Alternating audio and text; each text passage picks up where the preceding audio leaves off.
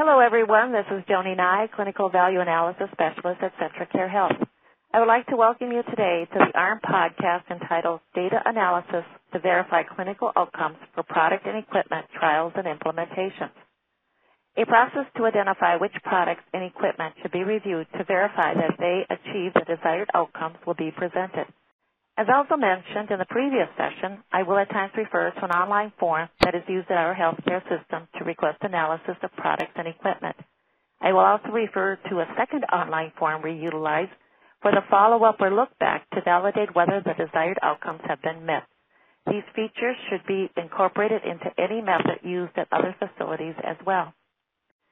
As a short summary from the previous presentation, Patient care needs and outcomes are the first and highest priority in healthcare settings, so determining the clinical criteria should be the start of the process for evaluating products and equipment. By starting with these criteria, the intersection of cost, quality, and outcomes can be obtained so that evaluation of the item is based on considering all three of these during the process from start to end, including the follow-up to ensure that the intended outcomes were achieved. It focuses the review, evaluation, and follow-up on criteria and outcomes agreed upon by clinicians to ensure that quality outcomes have been achieved in relation to the cost between different manufacturers. It is therefore imperative that a plan is incorporated that will identify the outcomes initially and then complete this process by doing a look back to validate the outcomes. During completion of the online request form for analysis of a product or equipment, the requester or the person leading a standardization process needs to identify the desired outcomes. The follow-up is then essential so that these identified outcomes can be measured and a report given to the appropriate group or groups. To do this, a process should be identified prior to the trial or implementation so that everyone clearly understands how the data will be collected. Depending on current reports, there may need to be changes done to current practices so that the data can be collected and be relevant to the product or equipment change. The use of the online look-back form just for those products and equipment that have been determined should be validated can be a beneficial tool for follow-up. A form that outlines the need for consistent information lends itself then to a consistent process for follow-up of identified products and equipment. It is important that the form has a good balance between requiring this consistent information and room for comments to ensure that the process is the same for all and yet to give any information that might be unique to the product or equipment. The form should give the same list of outcomes as the choices on the request form, including the ability to select other in some areas. The baseline time frame that will be used for comparison after the trial starts needs to be determined so that it can be verified that the required data is available and can be accessed for the outcomes.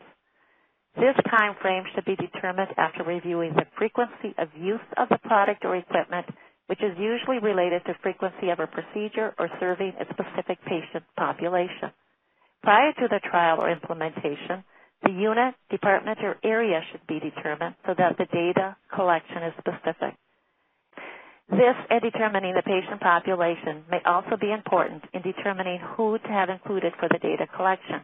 If outpatient, you may need to connect with other clinics and departments to determine how to obtain the data. After the baseline information is determined and data obtained, then the timeline for reports after the trial or implementation should be determined as well. You might want the time frame to be the same, but also have reports sooner to verify that there are no negative results being seen. For example, due to number of procedures or a very low current rate of issues like infections, you might need three to six months of data to verify that this product or equipment has resulted in the outcome desired. However, you may need reports monthly to ensure that is not resulting in any issues or concerns. There are several outcomes, of course, that are priority for healthcare facilities and should be listed on the list for both forms.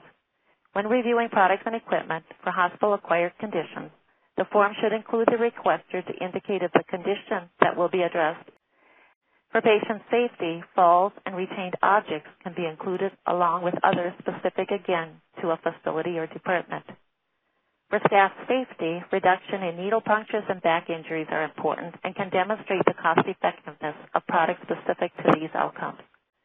Length of stay outcome can address not only total hospital length of stay, but also length of stay in ICU or in a prog- progressive care unit specifically to demonstrate the efficacy of certain products or equipment in these high-cost areas. Readmission rates can be tracked as outcomes related to certain product changes as well. Productivity tracked as decreased OR time or decreased staff time might be the identified outcomes for products that state ease of use is a benefit of their product. Patient satisfaction scores can be used to look at validating outcomes of some products and equipment. And of course, expense reduction is included and should be connected, though, to quality and other outcomes. It is important the goal for the outcome is also set prior to the trial. Examples might include identifying a percentage or number that should be achieved due to the product or equipment so that it can be easily measured. The criteria and outcomes should always be at the forefront during and after trials and implementation. Determining the outcomes should be based on what has been demonstrated in the evidence. The evidence should also be used then to determine the goals for the outcome based on studies at other facilities, clinical expertise, regulatory information, and other evidence. When reviewing a plan for tracking the outcomes, it's important that it is as objective as possible. What is the data showing us as results for the impact to our patients, residents, customers, and staff? Can survey monkey questions be formulated in an objective manner while still getting some subjective information on satisfaction by requiring further explanation of items rated below a certain score? Getting the right data can be a challenge. Often this is a challenge because healthcare facilities have lots of data, but the reports or systems may not talk to each other. So it's important to identify reports currently available at your facility. Usually there are reports available that can be used to validate the efficacy of products or equipment through connections with departments like performance improvement. Having someone in PI dedicated to supply chain management initiatives can be very beneficial. The reports from the electronic medical record for documentation of use of certain products and equipment can then be connected to the outcomes. Use of the procedure or visit or admission codes can help to define the patient population when validating efficacy. There are reports produced for other reporting requirements, such as for infections and pressure ulcers, that can be used to validate outcomes. Again, it's important to define what is needed and from where prior to the trial or implementation. Getting data that correlates directly to the product or equipment usage can also be challenging. It's important that information is obtained on other changes in practice occurring in the unit or department that may impact the same outcome. Patient populations may differ at different times of the year, even on the same unit, based on seasonal reasons for admission or visits. If reduction of certain rates is the goal and the baseline is already low, it may be difficult to determine if the product or equipment is having an impact without doing an extended trial.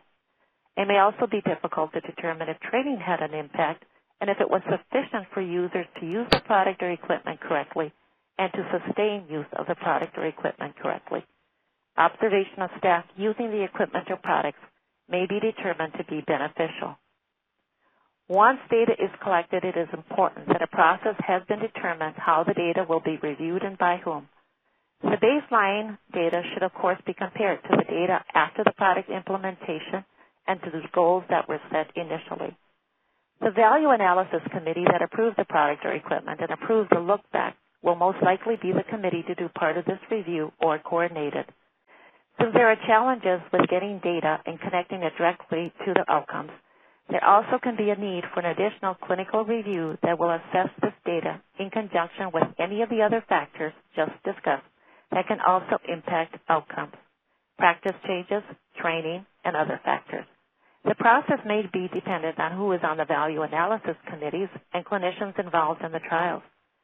Based on the clinical criteria and the clinical outcomes, a decision can then be made for next steps. The decision might be to implement further after a trial in one location, discontinue use, need to monitor further, do additional training, or other decisions.